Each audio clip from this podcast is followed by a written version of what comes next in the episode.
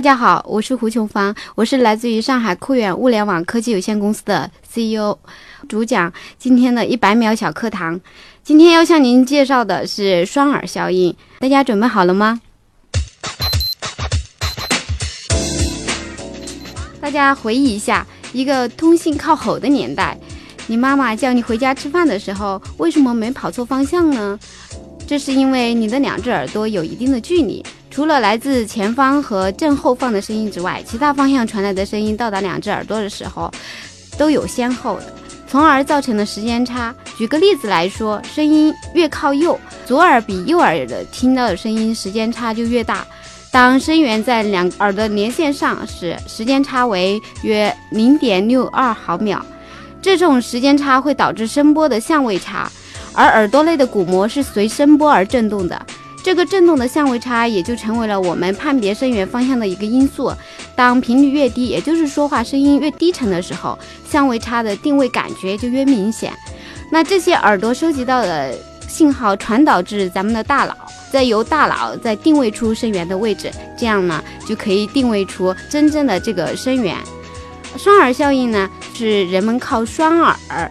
它的音量差、时间差和音色差来判别声音的方向的一个效应。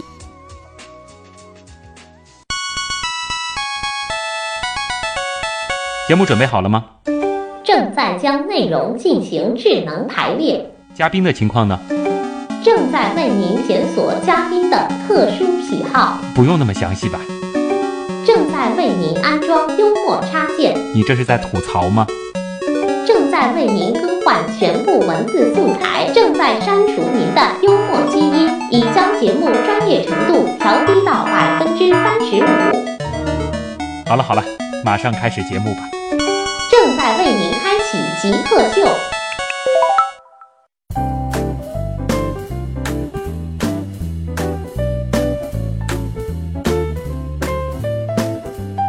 欢迎来到本周的极客秀。大家好，我是用人耳能听得见的声波工作的旭东。大家好，我是用人耳听不见的声波工作的胡琼芳。今天做客我们节目的是一位女极客啊，是来自酷远物联网科技有限公司的。非常年轻的八零后 CEO，那么他们做的呃这个项目呢，其实是和超声波有关，是人耳听不见的这个声波。但是用这个声波干嘛呢？啊，不是说是去这个 查个胎儿做个 B 超啊，他们做的是一个非常精确的啊位置的定位。对的，嗯。我们做的这个声波定位呢，它的介质是通过声波传感器反映出手机和移动端这边的位置的。嗯，也就是说，它的这个精度可能会比我们手机里打开的这个 GPS 什么要高很多。嗯，对的，高，而且呢，它的那个实际的应用的场景呢，要比 GPS 所覆盖的区域呢要更加封闭。嗯，胡琼芳呢是一九八四年出生的，那么现在呢已经是一个 CEO 了，而且做的大家应该听得出来是一个。比较高冷的、比较需要雄厚技术背景的一个创业项目。接下来，我们就先进入极速考场啊，先来了解一下胡琼芳是怎样的一位极客。极速考场，第一题也是我们的必答题啊，就是你是怎样定义极客的，以及你觉得自己算不算极客？嗯。首先，我来回答一下 我算不算极客这个问题吧。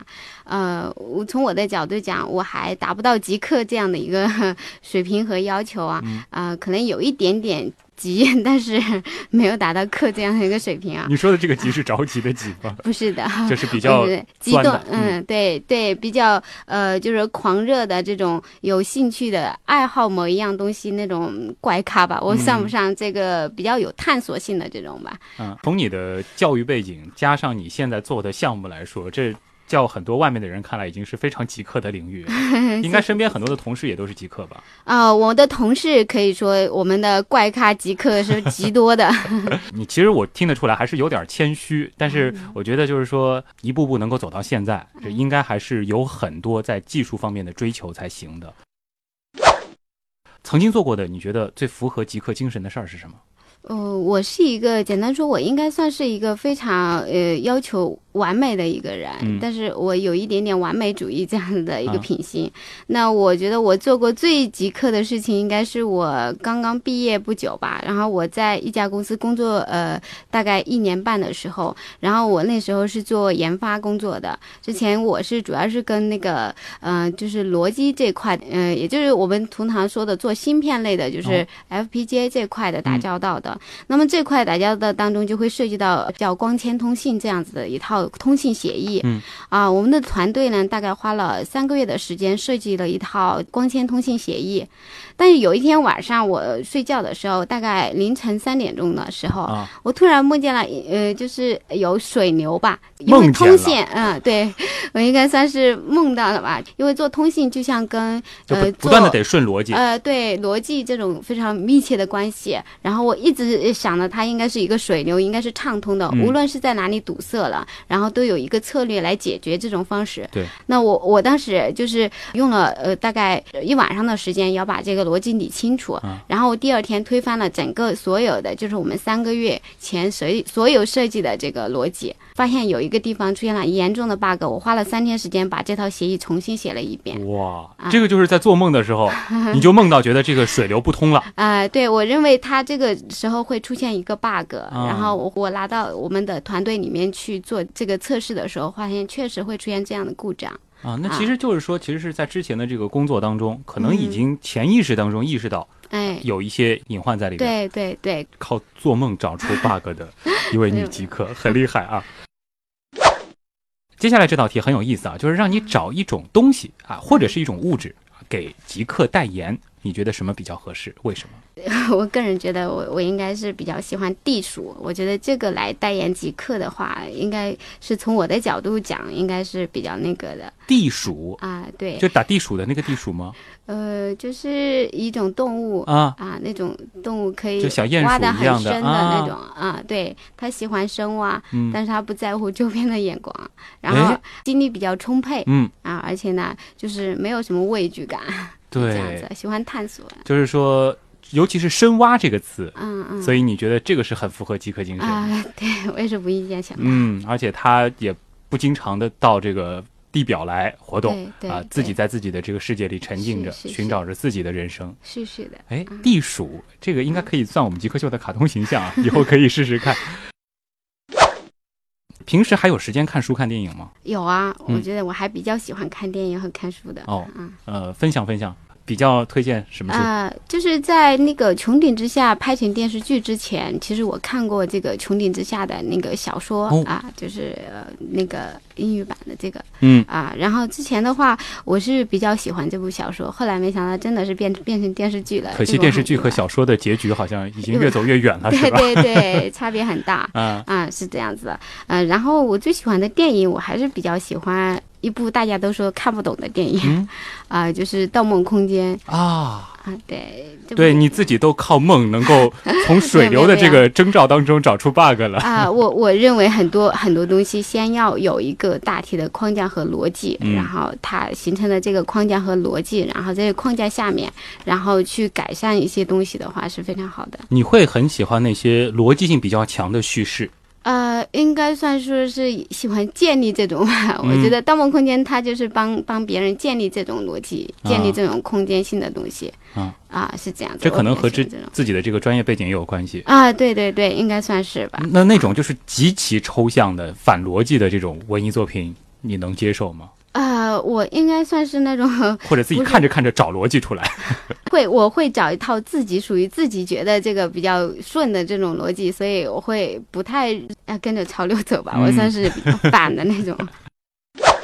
比较崇拜的人有吗？比较感谢的人有吗？呃，我觉得崇拜的人目前可能不太说很专注的去崇拜啊某一个人，那感谢的人是非常多的。嗯那我可能最最感谢的还是我的家人，因为我的家人当中有呃我爸、我妈妈、呃我姐姐都是职业女性，也就是嗯都是一家呃呃几家公司的 CEO 吧。哇啊对，所以你说妈妈和你姐姐都是哎，对，所以我还是比较感谢我的家庭给我带来的一些，呃就是这种知识背景吧，因为他的这种文化背景会所以说你走向创业是受了家里人的影响的。呃，应该算是吧，因为我在创业之前没有说我有某一个原因逼我去创业，嗯而是因为我规划说我这个时候该创业了。一直就有这个规划。哎，对，因为我们家有这种，嗯，就是特点是说你们家好厉害，就是一家出了三个创业的女性。对，所以说我非常感谢他们给到我这种就是呃文化背景吧，嗯，啊，对，就也而且也都是技术型的这样。呃，不算，我我妈妈和我姐姐都是属于那种贸易型的啊啊，贸易型比较浓浓厚一点，他们都是销售出身，嗯嗯嗯啊，是这样的。但可能说一些商业上的一些理念，对对个他们会传输给你。呃，包括管理方面的，就是呃，在在于很多方面的，就是当呃，当你跟你的团队啊，或者是嗯整个的这个市场啊这方面有极大的这个啊帮助的。这个对于创业者来说是很宝贵的经验。哎，那你这个其实可以直接从最亲的人身上获取了，对我妈老说，哎，我没来当你的董事长，好可惜呀、就会考虑邀请让你妈来当你的董事长吗？嗯，不会，我们还是属于这个正常的企业，不要家族。不要家族化是吧？评价评价你自己，我啦，嗯、坏习惯比较一大堆啦，嗯，好谦是虚啊 这样。子。然后呃，就应该算是一个有一点点完美主义的一个人，嗯比较坚持。啊，我我是觉得应该算是一个坚持、很坚持的一个人，就别人会觉得你这个不适嗯合，那个不适合，那我觉得我会坚持说，就算我错了，我会继续去做这件事情，哪怕是错了，你也得坚持啊、下去。对，我觉得错了的话，也许能够找到另外一个路可以走。但有的人就会说，坚持再过嗯一点就是固执啊。啊、我觉得坚持在什么方面去坚持？我觉得事业上面的坚持不一定，但生活上面可能你没有必要那么去坚持。啊啊那会对。是说，你觉得你按照逻辑顺完之后，啊。呃，给自己定了一个比较符合逻辑且不错的人生规划，你就会坚持着按照这个规划一步步走。呃，我觉得应该是这样子走，哦，啊就是对自己的人生有非常精确的设计了。也不算是设计吧。我觉得在我看来，嗯可能因为我的家庭和背景的原因，可能他们觉得应该是这样子。那我我同时我觉得受到他们的影响，我觉得这样子的话会因为有例子在嘛，啊所以就觉得不会错太离谱。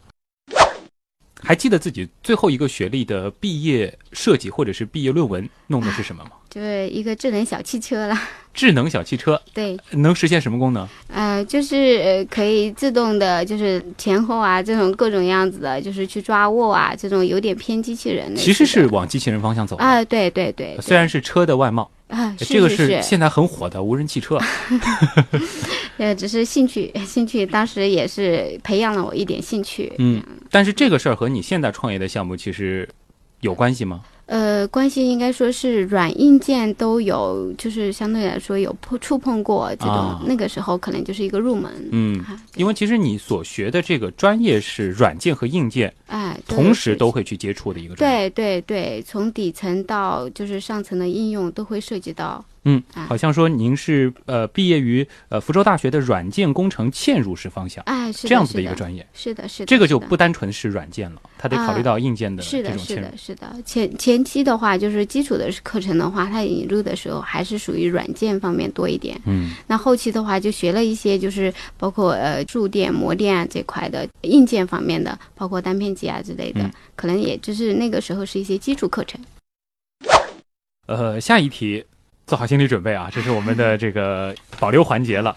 呃，你们现在其实是在做产品，然后你们的这个产品其实不是说是面向这个普通消费者的，其实更多的是面向一些企业、一些公共场所来提供一些解决方案。是的，是的，是的，啊是的。这个我们稍后其实会详细的来说啊。这个哎呃，现在简单的来来说一下，就是说它其实有的时候我们是按这个面积来算它的这个服务价格，是吗？是是是的，是的会提供一个全套的服务价格。啊，是嗯会提供一套整个解决方案的一个最小系统这样子一套。那就这个最小系统，呃，现在对外的这个报价是多少？啊、我们的报价是一万八千九。这个是能覆盖多大的面积？呃，我们现在目前的话，只要在一千平方嗯以内，我们都覆盖这样子一套系就。是将近两万块钱，对吧？啊、对，一万这个八千多哎，对对。啊。好，那么问题来了，这个是一千平方米，就是您现在一年的收入，呃，能覆盖几千平方米。我现在属于创业期哦，然后说到这个问题呢，我就比较头疼了。嗯 因为呢，我们现在创业期嘛，既要投人力，又要投资金呢，啊，这个比较难说。我们呃，永远都在想啊，哪天我们真的是有一个大的这个覆盖了，或者嗯全国百分之三十的市场，至少百分之三十的市场到我们这个呃系统下面了，那可能就是有一个大的突破。啊呃，现在目前还是处在这个投入阶段了。啊，否则的话，这估计是说，呃，目前的情况下，我们嗯还没有办法靠这个自己的收入去支撑多大的面积。也就是说，我们实际上就是还没有到了收获的时段啊、对对，收获的时间还有一定的时间段吧。啊嗯。那但维持自己的正常生活没问题吧？啊，这个倒是没问题。如果说咱们不考虑任何其他的因素，让你选一件事儿去做，你会做什么？我会选择去卖机器人吧。卖机器人对，我想把全世界的这个机器人不同种类的，那包括研发中的那些机器人，都搜罗来，然后可能做一些比较，然后我觉得这个是我一直想做的事呃情。这个和我们说很多这个女孩子会想做的事情，其实反差会很大。你是从小就喜欢机器人吗？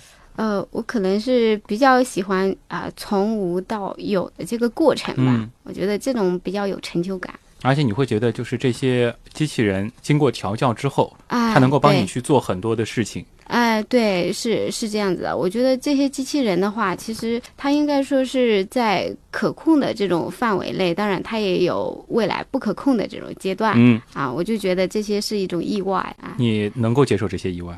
当然，我是能接受这种。你是拥，抱人工智能的 我算不上拥抱吧，啊，但是你是挺喜欢人工智能以及机器人的。哎，对对对，哎这个梦想好像是很少会听到的，想要去卖机器人，而且是搜集全世界所有的机器人，很有意思啊。好，咱们的极速考场部分呢，就先进行到这儿啊。接下来呢，我们就进入极客秀访谈的主体部分了，我们走进胡琼芳。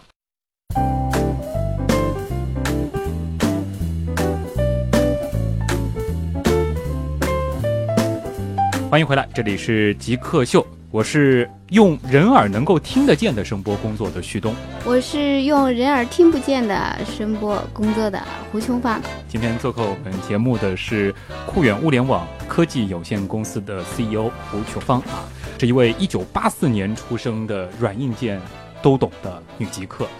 我们其实自我介绍部分就带出了一个概念——声波。我们前面其实也简单的说了一下，就是说，呃，胡琼芳的酷远这个团队，我们现在做的是一个基于声波的啊，确切的说应该是基于超声波的一个定位的解决方案。嗯能给大家仔细的来描述一下，这到底是个什么东西吗？呃，我先从这个定位这块讲吧。嗯呃，其实定位呢，大体原理是找到一个参照物，啊、以它作为参照点来确定一个移动点的位置。然后 GPS 定位呢，参照的是卫星的信号。嗯。但是呢，就是由于卫星到达地面的信号已经非常微弱了，而这个嗯 GPS 是所使用的这个卫星信号呢，它是由它的特性决定的，因为它是嗯长波段的这样一个波，所以说无法穿透到室内的墙壁，作为这个位置的参照信号。这个我就相信很多朋友有这样子的一种痛苦的经历，就是尤其是，比如说到了一座陌生的城市去换地铁，对，在地铁换乘通道的时候，嗯，这绝对会迷路，因为你开着 GPS 也没有用。是是会的会的。那因为这个原因呢，其实就有了室内定位这样一个概念。嗯那室内因为随着这个商业体啊和这各种各样的大型的这个就是公共场所的这种建立，嗯随着这种休闲的场所的建立，那么 GPS 到达不了，就产生了室内定位这样子的一个必定要使用到的一个刚性的需求。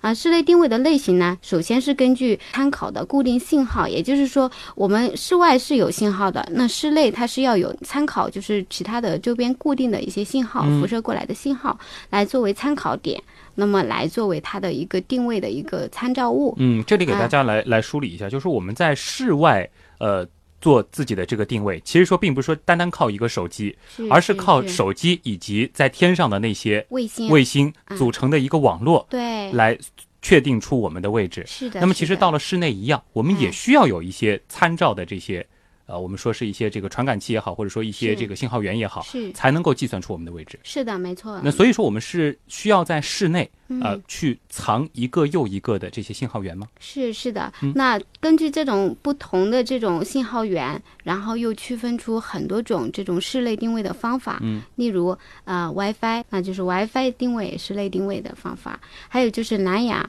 也就是我们苹果经常推到的 iBeacon，嗯，那这个呢，它也是可以作为室内定位的一种信号源的，啊，还有一些就是红外线啊、LED 啊、其实 LED 红外线它都是通过光源的方式来作为定位的信号源，也就是它的亮面来传输一些信号，啊来作为这个定位的信号源。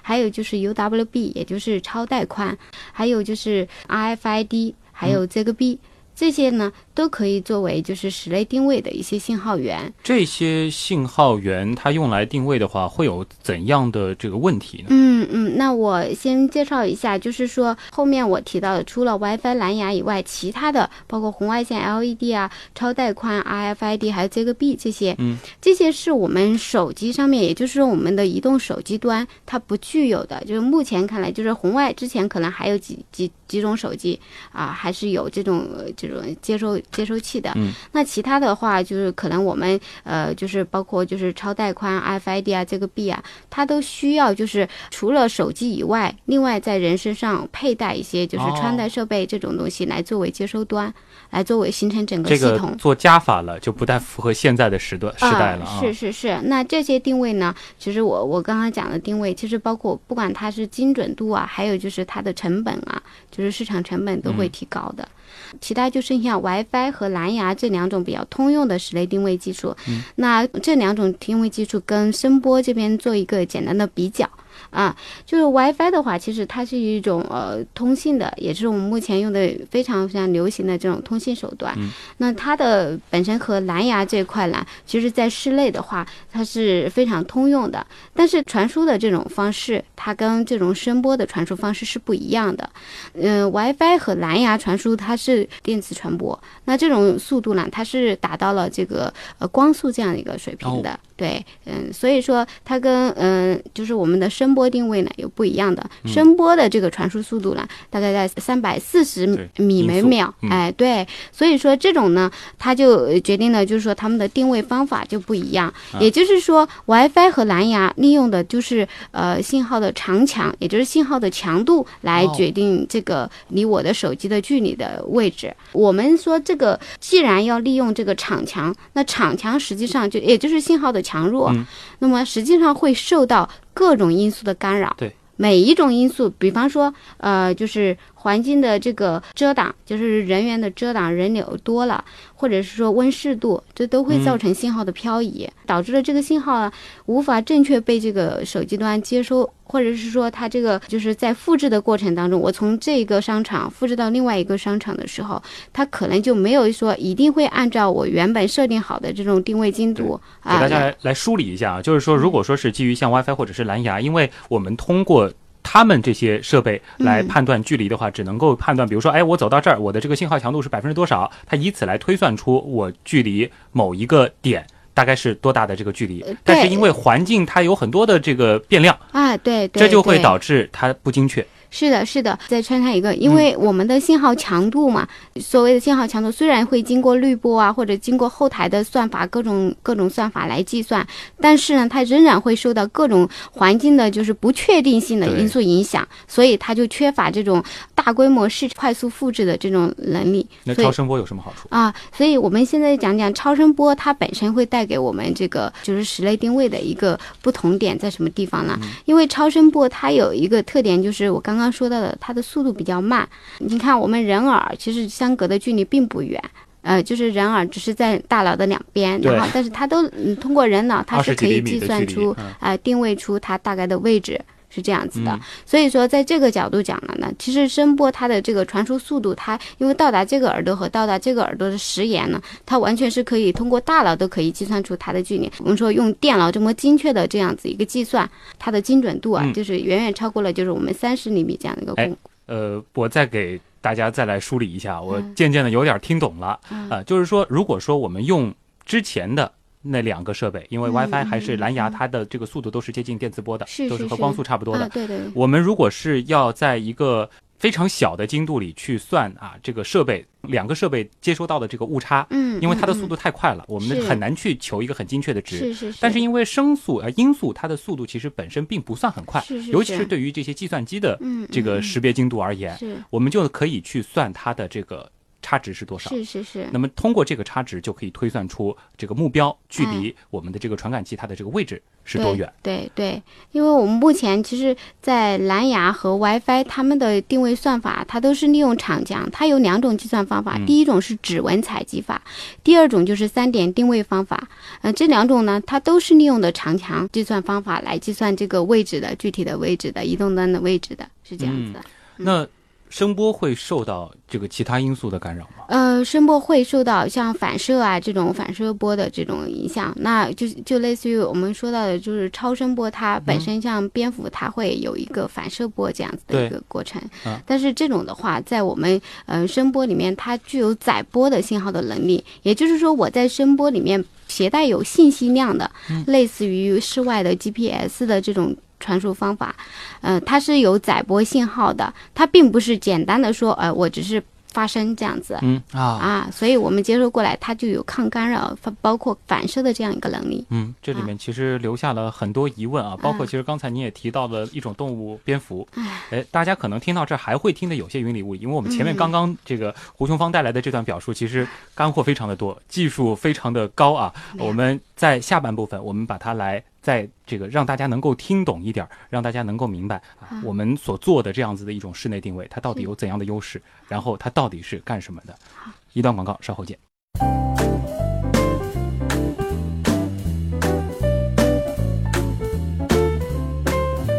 这里是极客秀，大家好，我是用人耳能听得见的声波工作的旭东。大家好，我是用人耳听不见的声波工作的胡琼芳。今天的极客秀呢，我们请到的是一位女极客，她现在正在致力于一种基于超声波的室内定位系统的这个开发。她来自酷远物联网科技有限公司。呃，前半部分其实我们已经聊了很多了，这个说了一些这个啊室内的一些定位技术，不同的一些技术它有怎样的优缺点。那么后面呢，我们就带出了声波定位它有怎样的优势。你刚刚也举了一个例子，就是蝙蝠。其实我最早看到这个超声波定位的时候，我脑子里想到的就是蝙蝠，是不是说是需要发一个声音，然后弹在某一个地方，再返回来，然后计算它的这个时间？啊，不是的，我们的就是定位方法，呃，其实跟我刚刚阐述的双耳效应是一样的，它嗯并非是说要有一个反射波回来，我去测反射波的这个长距离的长短，嗯或者说反射波的时间差的。我们所有的这个声波传感器是通过声波传感器来发声的。然后我们的移动端，也就是呃我们的手机，它充当的是一个耳朵的角色，耳样朵的角色啊哎，对对对，刚刚其实你也提到了很多的手机，其实它没有像后边说的什么这个红外线啊、超宽带嗯这些嗯接收的设备。对，那么超声波手机能收到？啊、超声波是由于我们手机的耳麦的接收的这个能力是可以达到四十八 K 的这样一个嗯速度的，嗯，呃，它的采样率足以可以采样到就是我们声波这边传出来的这个频率是这样子的。就是说我们人耳听不见，但手机啊它听得见。是的，是的，手机是能够听得到的。那基于这样子的一种这个手机的，因为它的这个普及性，而且绝大部分的手机它能都能够采集到这样子的，声音。是是的，是的，是的，所以我们的这个技术就有推广的可能性。是是的。啊。嗯。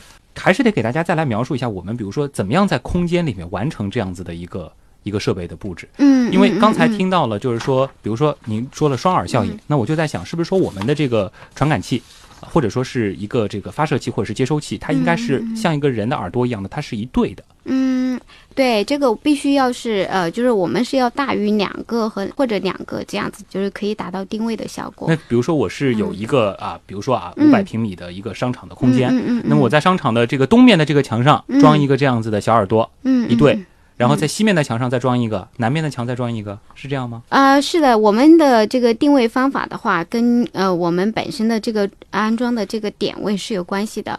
在我们事先是呃就是去实施的时候，就是包括呃这个放的这个点位的话，距离啊，还有包括传感器放置的这个位置，都是我们事先然后规定好。就比方说，它要达到，就是说呃如果有采用一种方法，就是三点定位，就是三点的这个方式传输到我的这个手机上面，或者是说采用同步系统，也就是两个这样子的一个呃发生器，也就是传感器，嗯、那也可以实现的。就是这两种的话，只是两种不同的处理方法。这个也根据实际的这个呃环境，然后看它能布的量的多少，呃或者它的成本来控制这个量的大小。哎，因为这个系统是预先可以进行一个设计，就是是我们要覆盖多少空间，然后这个空间它是怎样的一个形状。对对，我甚至脑补了一下，就是说这个技术可以实现一个，比如说是立体的地图，因为现在很多的手机是平面的地图，是是但是对于楼宇来说，嗯。它就没有办法实现。你们的呃地图可能是三 D 的，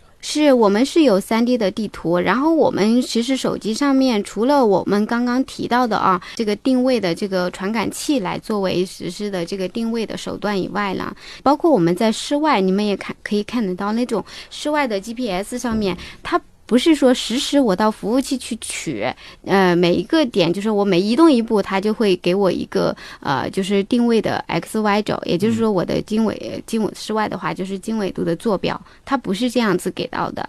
那么我们在室内同样的，它不是实时的给到我们的，也就是说我们的立体定位实际上它的实现包括楼层的区分啊，其实它不仅仅是说通过我们的声波定位实时反馈这种信号的信号源，然后来定位，其实它会使用到手机当中的呃一些传感器。啊，手机的传感器其实是非常丰富的，只是说我们大家没有实际上用到。啊，但是实际上，嗯，在 GPS 的定位的过程当中，它除了用卫星信号来作为定位，实际上手机的传感器，也就是惯性导航，起到了巨大的作用。那其中就包括就是陀螺仪和嗯加速度传感器。那陀螺仪又分很多轴的，那这种轴呢，其实就是决定了就是在这个算法当中，它就会涉及到就是是平面的，还是说它是属于这种立体的，确定了当前的这个导航位置。所以我们的这个室内的定位，它甚至能够定位出你距离海拔或者说是地面有多高，你在几楼，是是是甚至是在楼梯的第几格。对对对如果非常精确的话，是是的，会。现在我们的这个精度能够到多少？我们现在可以达到三十公分以下，但是这个精度可以更低，因为它是根据你的这个传感器的这个多少，也就是它的密度来决定了你的精度三十厘米以下，啊。对这基本上就是说是一个人的身位嗯这样子的一个我们面对面可以区分出来，至少就能够精确到，比如说我在这个商场的哪块地砖上了。啊、可以的。那么嗯这个的话，其实说，如果说是就商场这个应用前景的话，嗯我觉得还是比较能想象的。比如说，商场里面有很多的饭店，是有很多的小店铺。比如说嗯是在一个超市里，我要去找某一个商品，它在什么位置？那么通过这个方法是能够很快的帮你找到当然，嗯、啊。那其他的这个场景呢？呃，其实在，呃我们的应用场景，现在目前我们在市场上应用的场景主要分三大类吧。第一种呢，其实就是呃我们在商场里面这种普通的应用啦，那就是很很基础说我要去找某件商品。嗯那在展览会当中，我们也有会涉及到这个问题。那同样的是像野草这样子的大型的展览、啊对展馆，那么它是非常大的。那包括它有一些展位也比较小，像稍微稍微就是说展品它可能也比较区分的也比较精细。那这种情况下呢，就是说展览会当中会涉及到，因为在展馆，还有就是在呃景区里面，因为景区其实不光光是我们长期看到的这种呃室外的景区，其实博物馆啊，其实它里面其实非常有文化内蕴的。以前可能没有办法说，哦，我走到那里自动会帮我讲解这啊个展品、它本身的一些呃比较多的这种文化古典啊之类的啊。那我们在做的时候呢，它也会涉及到自动讲解，非常享受的一种感感觉是这样。对，这个以前可能去博物馆还要去租个这个讲解机，对对导游对机，嗯，呃，你还得去输那个字符。但是因为现在我们对它的这个精度已经能够识别的非常精确了，是你走到这个展品面前，它自己就跟你讲。是是是的，是的，嗯。这个对于整个这个博物馆的展出方式，其实也算是一个挺大的创新了。对对，它会推一些多媒体信息来引引起你的注意呀、这些都是对于就是自动化有一定的影响。嗯，嗯，我甚至又脑洞了一下，如果说是不仅仅是手机了，是和以后的一些，比如说智能眼镜啊，一些其他的智能设备所结合的话，那么这个看展的这个效果，对对，我们啊，对我这个说到这个的话，我们前段时间有接触一个客户，然后他们是做那种啊三 D 的这种就是全景的眼镜的。啊嗯，对，VR，他们做的这种，它其实也不是用于非常大的环境里面，它用于这种像机房，像这种电信移动，他们有很多大的机房，嗯，然后每一个机房都服务于就是各大的各种网站各各类的，它也就是类似云这样子的，嗯说这些大型的机房里面，它其实要去找到一个故障机，它是非常困难的。他就戴着这个眼镜就可以直接就在就像，在电脑上玩游戏一样，对对看到这个机器，比如说它红闪啊，对啊说明这个机器有问题，然后就去把它找出来。啊，对对对，它后台是可以看到，但是他要实际去呃去检修这嗯。台机器的时候，他就是戴着这个眼镜，就直接就导向它那个实景这个导向过去。离不开这个室内的这种定位技术，是是的，是的，是的，嗯，而且啊它的这个精度是得非常的强。是是是，啊，那这其实我觉得，尤其是这个畅想未来的部分，想想就是这种不同的技术之间，它能够迸发出一些新的这种火花的部分，永远是非常过瘾的。啊，我们访谈还剩下一点时间，我们留给咱们的听众啊。其实听众有很多脑洞大开的问题，包括我看也有一些听众其实对你自己的个人的成长经历也挺感兴趣的。接下来进入问题来了，问题来了，问题来了，问题来了，第一个问题来自小康仔妈妈，这个直接就和呃胡琼芳的个人经历有关了啊。她问，就说您是不是一个典型的 IT 女？然后她说，你从一个做技术的人到管理一个团队，这其中这种跨越，你自己觉得这个克服了哪些困难，或者说能不能谈一谈这种感受？啊、我觉得看怎么定义 IT 女吧。嗯啊，嗯，coding 的话，就是码农的话，我已经不是这个行列了。四年前我应该算曾经做过，哎，对对，现在不是了。但是我个人觉得，女生如果在 IT 行业里面能坚持两年做下来，那么她的潜力远远超过男生哦，啊。这是因为女生能够做梦发出发现 bug，没有没有 没有，不是这个意思。其实做 IT 其实稳定性很重要的、嗯啊，它本身就是专注力还是非常重要的。比较细心，比较啊能坚持。，对对对，哪怕是我觉得女生有的女生就是我遇到过的啊，就是哪怕是结婚以后，然后有了宝宝以后，就是包括设计、编码、嗯管理、都是非常优秀的，就是她的架构能力。就是非常优秀，只嗯是他是已经就是说已经跨越过那个比较浮动的那个年龄了。那么这个剩下的这些女性的话，她们是非常优秀的，啊、这样子。其实可能说有一些，比如说 IT 企业，它可能是就招的更多的是男性。这还有一个原因就是说，呃，女性因为她在这个，尤其是这个刚刚结婚的这一段时间，是是是，因为有一些不可抗力，对吧？得生孩子是是相对来说工作可能不是很稳定。是的是的。但是过了这个时期之后，其实还是很愿意用一些女，就是 IT 女的。是的，是的，是的。嗯这个时候，其实女生还是比较有稳定，而且她的成熟经验，她都积积累下来了。嗯，对对，这一块的话，我觉得，呃，从技术达人到一个管理团队，这个问题我来回答一下。啊，好，其实最需要克服的困难应该是自己动手这个环节，嗯，也就是手贱嘛。就是忍不住要自己动手。对对对对，在这段时间内，我觉得我既是技术部门的管理架构，又是码农，白天就管理了，做那个项目管理。嗯然后就是项目资源的协调了，晚上的话就去设计了、编码了，就是忍不住会这样子，就会觉得哎，他们都做的不好，而且会。觉得就是，与其让别人做，你还得一遍遍把你的意思传达，对对对自己做。对对对，这样子我就整整加班了一年，然后我就我又感觉我白天晚上就是两 两部分的工作一定要做完，然那什么时候会后这样子。想明白的呢？然后就有一个过渡期吧，然后但是慢慢你就会发现，就是做好管理产生的这种成就感，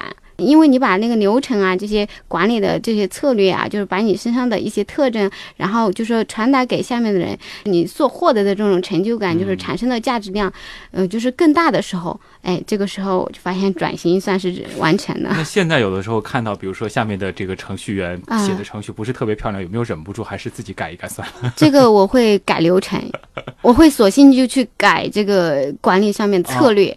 哎，我就不会说我我看到这个人，呃，可能他做的事情不太好，那我会纠结说我自己那个管理上面出了问题了。啊你还是会在自己身上找一些原因，啊、对，这个是我觉得作为一个管理者最重要的一点。但是要忍住自己去做一些这个比较基础的。我现在做不，了了，已经做不了了。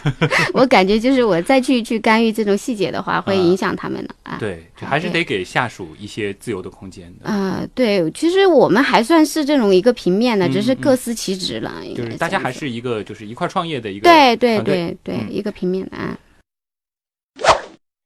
Bonnie 他问的这个问题比较实际啊，他就是想问一下，说你们产品的这个产业化进展如何？有没有这个现实使用的案例？呃，目前的话，我们是在产业化过程中吧，嗯啊、因为产业化其实一个很长的过程，包括市场反馈啊，都是非常重要的一个问题。嗯然后目前的话，我们在山东、上海都有两个呃商业综合体，然后包括我们在红星美凯龙这边，它都有一些试用产品这样子。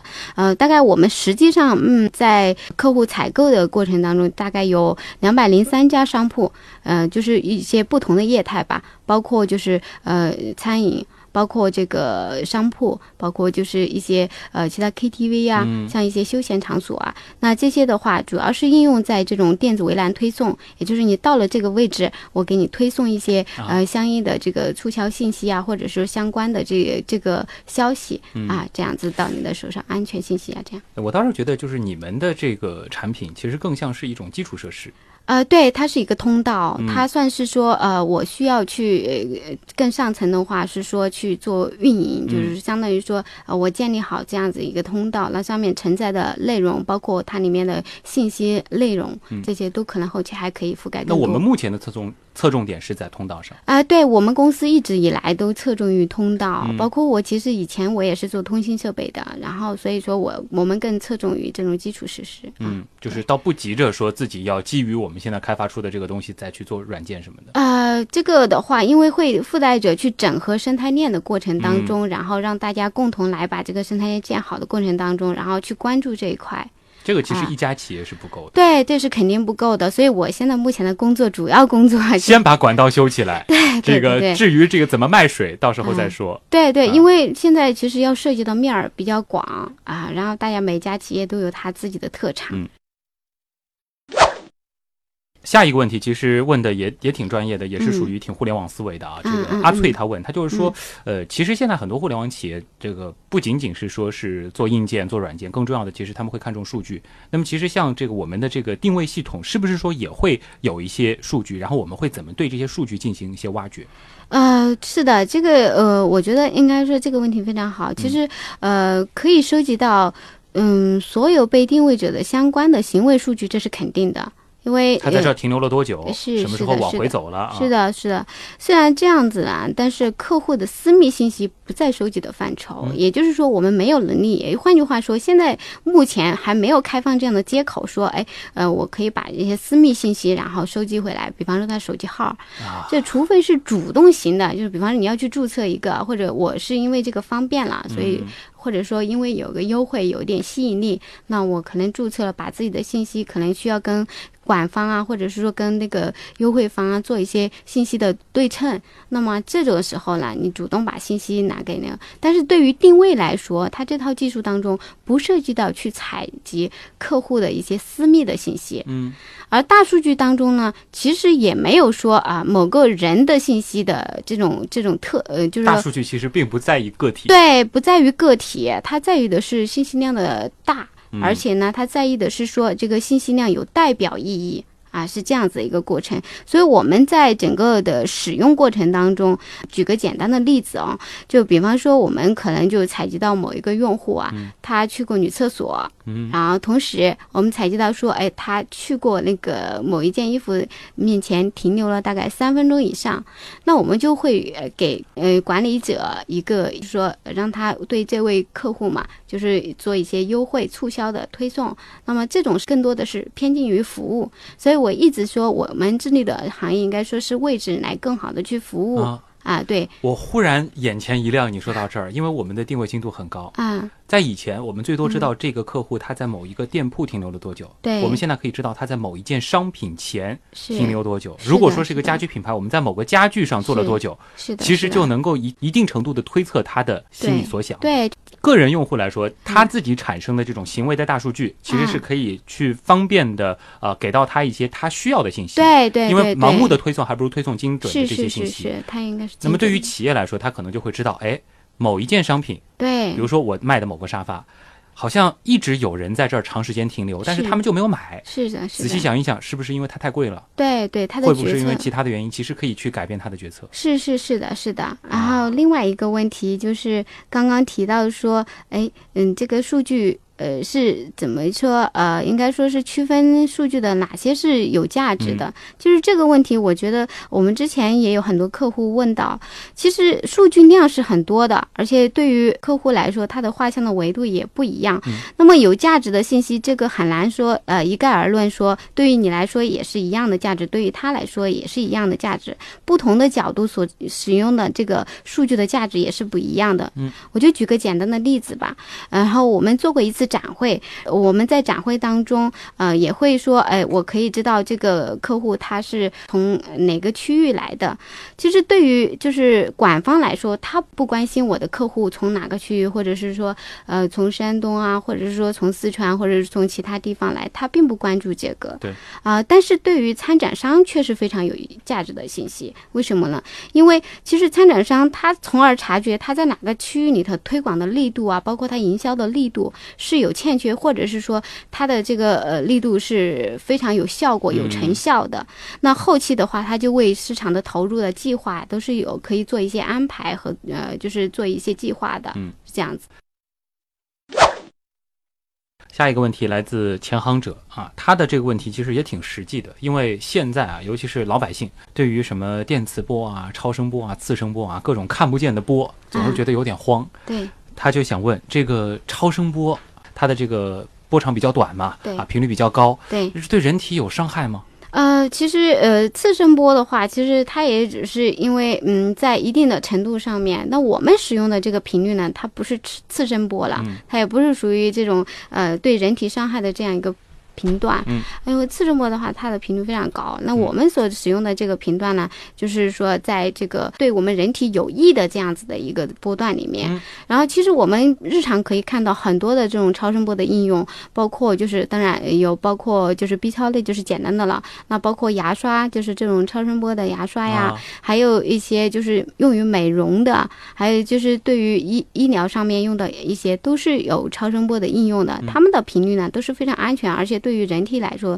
可以嗯加快新陈代谢，就是可以就是活血的这样的一个作用的。啊 实际上我们在这个频段里面呢，它使用到的这个频率呢是对人体没有任何害处的。我们是多少波长范围？啊、我们的波长的范围是在十五 K 到二十 K 这样一个范围内的，人耳是感知不到的。其实啊再举一个通俗的例子，就是如果说我们的耳朵足够灵敏，对其实这些声音我们一直都在听到，对都能听到的。其实有些生活的环境中不断的会发出这些声音。会会会的啊会的，这就包括就是呃您刚提到的，有些人就是说年纪越小的孩子，他能够听到这个波长越短的这些声音，是是是哦有一个文音的那个说法，是是，我们就是比这个声音再尖锐一些的。对对对对，但实际上，大家不要觉得这个啊，那么刺耳会不会造成什么心理压力什么的？不会不会，它还不是属于我们感觉不出来，其实不会有这样的问题。是的是的是的嗯。下面一个问题，Fiona，她是想要求职嘛？嗯嗯，她嗯说这个，呃，从事你们这样的这种室内定位这个行业啊，嗯哪些技能比较的需要？其实我们在跟我们的就是呃就是整个同事啊呃也聊说，哎，我们这个究竟有哪些技能是比较？他们说需要的技能太多了。什么都要。对对对，但是其实我们也会看职位的，嗯这个职位不同，当然需要的技能可能也不一样。那我们主要说销售和这个就是研发这块儿吧。然后其实销售和研发这两块儿的呃需要的这个综合素质啊，可能就相对其他职位更高，尤其是做我们这块儿。嗯啊、他需要就是知道的就是物联网的基础知识啊，从应用层到后后端的这个处理到最后的呈现。呃，其实我们现在所看到的就是说，就是我们需要跟客户或者说我们的项目执行和落地的过程当中，我们会说，哎，我们需要三样东西就可以落成一个项目，那就是我们平常说的一张图、一张网，然后再加上一个系统。最直接的说啊，就是一张图，其实就是地图上面承载的各种商家的信息啊，或者承载的整个的地理信息位置化的这种信息。对。然后呢，就是一张是网，这个网呢，其实简单说，我们是移动端嘛，需要一张这个传感器网络，或者是加上一个通信网络这样子的网络。然后另外就是一个系统，那系系统当中就包括了定位系统和整个 O2O 这一块的，就是包括商城的购买啊，或者在线和离线，或者说线上线下同时购买这种。整个是一套系统，就是软件的东西啊。所以说，你得懂物联网，哎，无论是销售还是研发，对，这个是基础知识啊。是是是。还剩最后一个问题吧，我们留给月下放马啊。嗯，呃，这问题其实挺大的，而且我觉得这问题问的也挺有意思。我们说交通一直会有这个最后一公里的难题。对。他问到的是说，这个未来的移动互联网时代啊，而且现在物联网那么发达，说这个室内定位作为移动服务的最后一米。啊，现在的发展现状和未来的前景，您是怎么看的？呃，我们是从一三年、一四年、一五年这三年的这个整个的市场这样子来分析，不管是从商务上面，还是从这个技术方面。然后从商务上面讲，市场的状况已经是从原来的认知到现在的刚需这样的一个过程呢。因为很多的商圈啊，它的智慧化已经把定位技术啊，包括这个室内的导航啊、定位啊、人员的定位，都作为一些刚。需来看了，那从原来的只是认知了解了解，到现在的刚需，那商务上面就好谈多了。嗯啊，那从技术上面来讲的话，随着这个呃，就是移动端的发展，可能以前还没智能机呢，现在的智能机的发展是啊，然后还有就是从我们的传感器的这个灵敏度啊，还包括芯片它的集成度越来越高，那么这些角度讲，它已经是一个走向一个成熟稳定的这样子。现在的精精度已经是三十厘米了，对，以后如果是三厘米甚至三。三毫米啊，对，这个定位的就很可怕了。我们的这个甚至是一些手写的这些文字信息信息，一些比较微小的动作都能够很精确的定位。是是，现在的像我们在机器人身身上用到的这种啊，机器人它的一些应用上面都要求非常精准。比方说，它去抓握某一样东西，这种精精度的话，它其实还可以用其他的这种定位方法。嗯，以前的话可能是需要就是有这种激光类的。对你可能得有一个激光去引导它去抓这个东西，但以后它就可以通过。这种定位的方法啊，对对，它可以可以更加节省一些成本和。聊到这个部分，感觉就是有点像这个，呃，我们都非常喜欢的这个科幻片里的一些场景了。这个未来的一些场景，其实离得也越来越近了。而且说要实现我们比较喜欢的那种这个充满着智能感的科技，那么其实室内定位这些非常高精度的定位，它是一个很基础的设施，很基础的一个一个场景，我们必须要有。是的，是的。好，那今天啊，非常长知识的一个小时啊，了解了呃很多跟定位有关的知识。那同时也知道了啊，酷远这个团队现在正在做的这个项目，也了解了一个技术 IT 女怎么样走向一个啊企业的一个团队的管理者。再次感谢来自酷远物联网科技有限公司的 CEO 胡琼芳做客极客秀，谢谢你。谢谢谢谢大家。我是旭东，以上就是本周的极客秀，咱们下周见。